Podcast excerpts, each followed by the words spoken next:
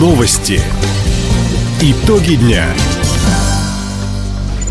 Итоги четверга подводит служба информации у микрофона Иван Силадий. Здравствуйте в этом выпуске. Максимальную сумму льготной ипотеки в регионе увеличили до 6 миллионов рублей.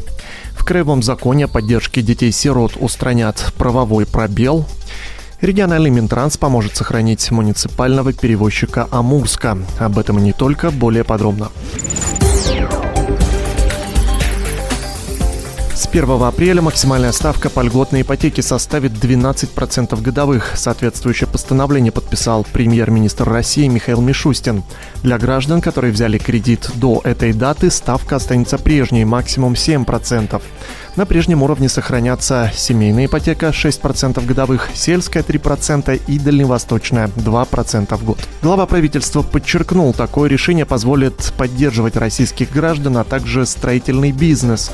Кроме того, с завтрашнего дня вырастет и максимальная сумма займа по льготной и семейной ипотекам. Жители края смогут получить до 6 миллионов рублей.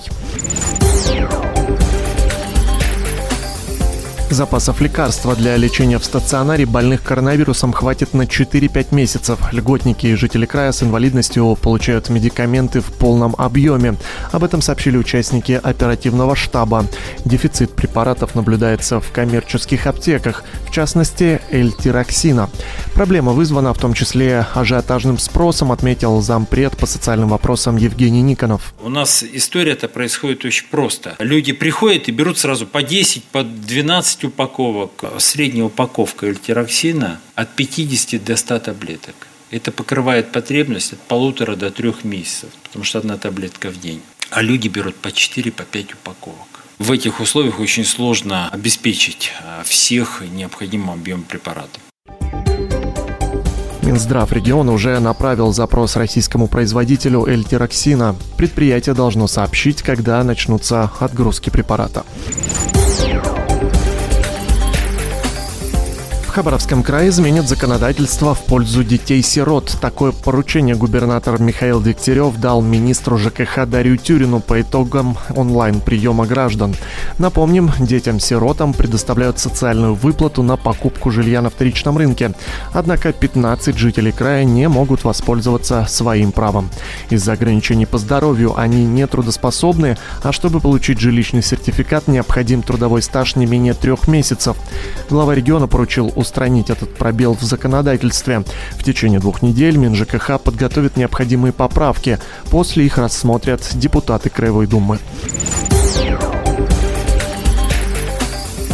Автотранспортное предприятие города Амурска не может самостоятельно выплатить кредиторскую задолженность. Перевозчик, который уже почти 50 лет работает на городских, районных и межмуниципальных маршрутах, находится в сложном финансовом положении. Разобраться в ситуации и сохранить предприятие поручил губернатор Михаил Дегтярев. Накануне в Амурске побывала глава Минтранса Ирина Горбачева. Ремонтные мастерские свои. Автобусы можно поднять, те, которые нужны в работе. Нужно помочь им немного с маршрутной сетью, прям помочь предприятию, и с дополнительным каким-то доходом.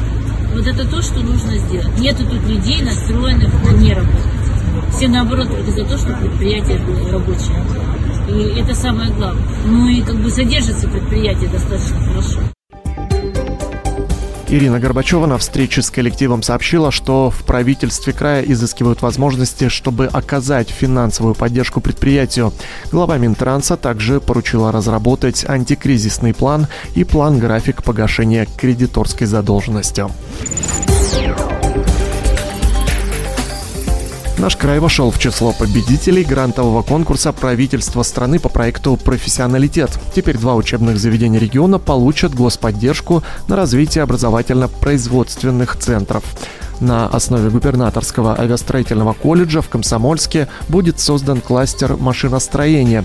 Опорным предприятием станет авиационный завод имени Гагарина. Компания РЖД примет участие в создании железнодорожного образовательно-производственного кластера на базе Хабаровского техникума железнодорожного транспорта. Будущие специалисты в этих центрах будут осваивать необходимые предприятиям профессии. Период обучения сокращен с 4 лет до 2,5. Адресная подготовка кадров позволит выпускникам быстро найти работу на предприятиях отрасли.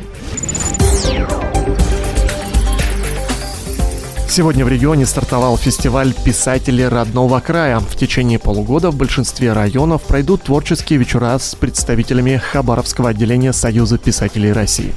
Первая встреча состоялась в Вяземском доме культуры «Радуга». Гостями события стали прозаики Константин Кураленя, Геннадий Константинов и Виталий Краснер, а также почетный кинематографист России Альберт Самойлов. Он представил фильм «Неизвестный Арсеньев». В этом году фестиваль писателей родного края посвящен юбилею этого знаменитого путешественника, ученого и писателя. Творческие встречи организованы при поддержке регионального министерства культуры и Дальневосточной государственной научной библиотеки.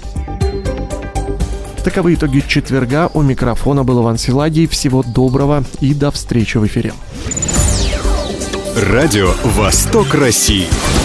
Телефон службы новостей 420282.